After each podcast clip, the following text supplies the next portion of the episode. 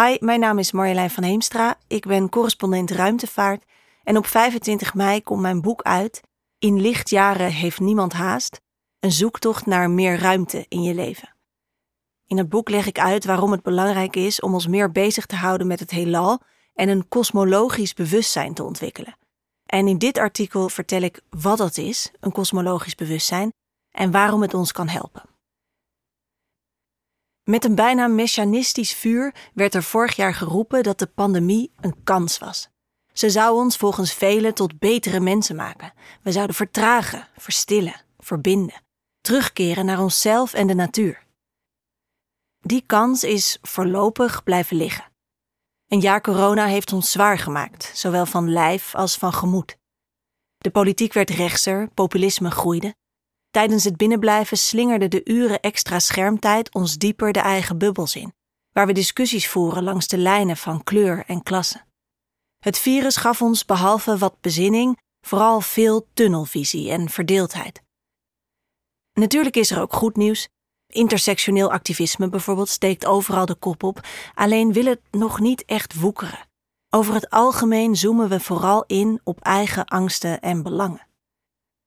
Voor dit alles is geen pasklare oplossing. Een cultuur verandert langzaam en op talloze manieren.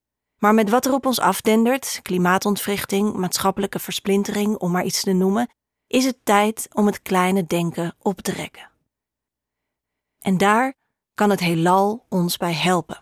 Of beter gezegd, een kosmologisch bewustzijn. Voor die term bestaat geen sluitende definitie, maar ik zou het samenvatten als een diep besef van het wezenloos grote mysterie van de kosmos, waar wij als bewoners van een statistisch gezien onbeduidende planeet dag en nacht onderdeel van zijn. Simpeler gesteld, extreem uitzoomen. Zo ver dat nieuwe verbanden zichtbaar worden. Een alomvattend kijken dat ons denken verruimt. Kosmologisch bewustzijn is een vrije vertaling van cosmic spirituality, een gangbare term uit de kosmologie, waarmee heelalwetenschappers verwijzen naar de manier waarop hun vaak duizelingwekkende vak doorwerkt in hun levensovertuiging. De beroemde Amerikaanse astronoom Carl Sagan omschreef het als een gecombineerde ervaring van vervoering en nederigheid, die je kan overvallen als je het eigen bestaan afzet tegen de immensiteit van lichtjaren en het supercluster van miljarden sterrenstelsels waar ons kleine planeetje in ronddraait. Wat hem betreft was die ervaring beslist spiritueel. Zelf kwam ik die term op het spoor toen ik een boek van theoloog Wil van de Berken las, waarin hij onderzoekt of kosmologische wetenschap verenigbaar is met het geloof in God. Zijn conclusie, jazeker, maar dat is een ander verhaal. Toen Van de Berken mij in zijn kleine keuken in Utrecht vertelde hoe het kosmologisch bewustzijn hem hielp relativeren, was ik al maanden bezig met een ruimtereis op aarde. Benauwd door de klimaatontwrichting, Trumpisme in de polder en sombere toekomstvoorspellingen, zocht ik een nieuw perspectief op, nou, eigenlijk op alles. Een perspectief dat me kon helpen verbinding te maken met een wereld waarvan ik me vervreemd voelde. En dat perspectief vond ik in de ruimte. De afgelopen twee jaar maakte ik voor de correspondent verhalen over onze aanwezigheid in een onpeilbaar universum. Over het uitzicht dat ik op aarde miste. Ik beschreef het overzichtseffect dat astronauten ervaren als ze van buiten de dampkring naar de aarde kijken en hoe de aanblik van onze glinsterende planeet in de zwarte kosmos bij veel van hen een blijvende mentaliteitsverandering teweegbracht. Ik schreef over een Marsmissie die ons leert hoe diep verschillende levenssoorten op aarde verstrengeld zijn en over de zoektocht naar een tweelingplaneet van de aarde op lichtjaren afstand. Allemaal zaken die, dat begreep ik in de keuken van Wil van den Berken, mijn kosmologisch bewustzijn vergroten. En dat kan iedereen, dat bewustzijn vergroten. Het is gewoon een kwestie van je aandacht op de kosmos richten. Bewustzijn kan gevoed en verwaarloosd worden. Je kunt het trainen als een spier en net als een spier verslapt het als de training stopt. Bewustzijn is een voortdurend proces waarin aandacht een belangrijk instrument is. Er zijn honderden manieren om de ruimte in het dagelijks leven toe te laten. Bijvoorbeeld door stil te staan bij waar we ons bevinden, tijdens ons dagelijks gedraai rond de zon. Op een kleine planeet aan de rand van een sterrenstelsel dat wij de Melkweg noemen, een stelsel dat als onderdeel van een galactisch cluster met ruim 2 miljoen kilometer per uur door het uitdijende heelal zuist, nu, terwijl je dit luistert. Of door je te verwonderen over het zonlicht op de keukenvloer, dat met een snelheid van een miljard kilometer per uur door de kosmos schoot voordat het in jouw blikveld viel. Door te beseffen dat bestanddelen van ons DNA regelrecht uit het heelal komen. Dat we in de lijn van leegte naar leven sterren en kometen tot onze gemeenschappelijke voorouders kunnen rekenen.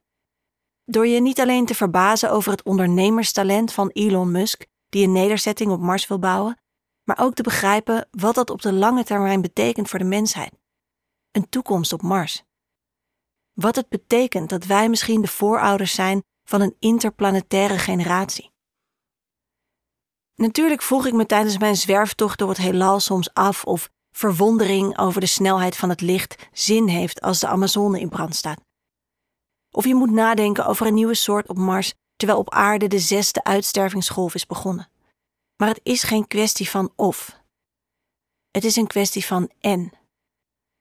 In tijden van crisis is uitzoomen minstens zo belangrijk als inzoomen. Voor een individu volstaat het denken in het perspectief van het eigen bestaan. Maar we zijn veel meer dan dat. Ons wezen heeft onzichtbare tentakels die zich uitstrekken tot ver voorbij ons lichaam en die ons verstrengelen met wat leeft en groeit buiten onze huid en buiten onze eigen soort.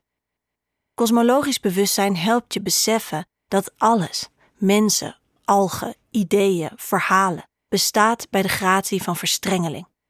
En dat deeloplossingen dus meestal zinloos zijn. In zekere zin is uitzoomen een grote oefening in relativeren.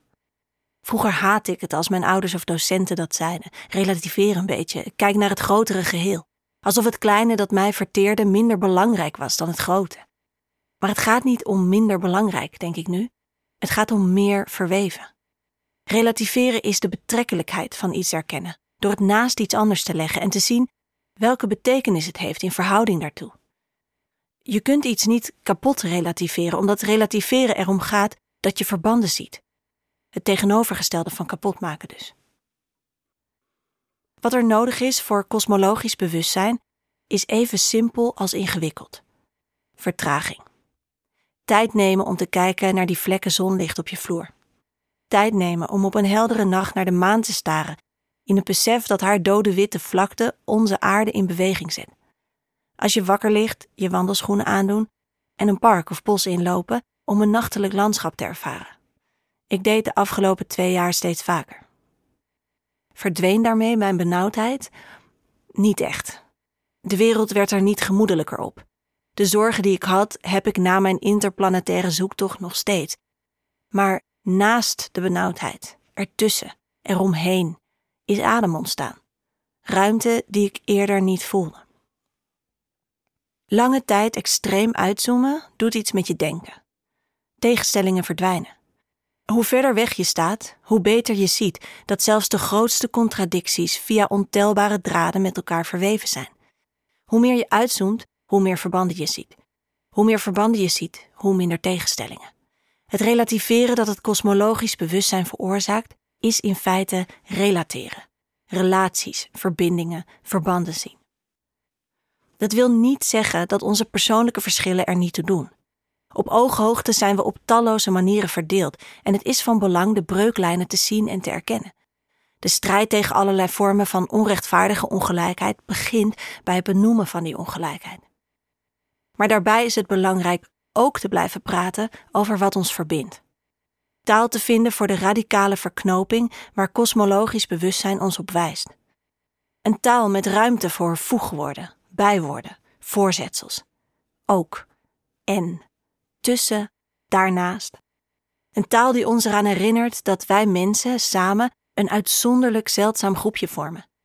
Ontstaan uit het materiaal van overleden sterren lichtjaren van ons vandaan.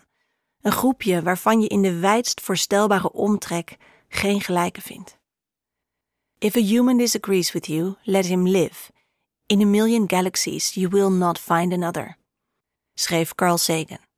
Van de him, de hem in dit citaat, zou ik inmiddels een wat inclusievere hen willen maken. En dan het liefst een hen die ook niet-menselijke wezens insluit.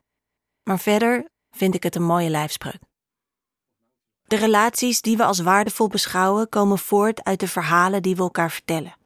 Verhalen over volk en vaderland, over ras, sekse, afkomst, familie. Laten we daar een verhaal aan toevoegen. Dat van de duizelingwekkende kosmos, waaruit we zijn ontstaan. Ben je benieuwd naar mijn boek? In lichtjaren heeft niemand haast, ligt vanaf 25 mei in de winkel. En ben je nog geen lid van de correspondent? Word het dan snel, steun onze journalistiek. Dank voor het luisteren.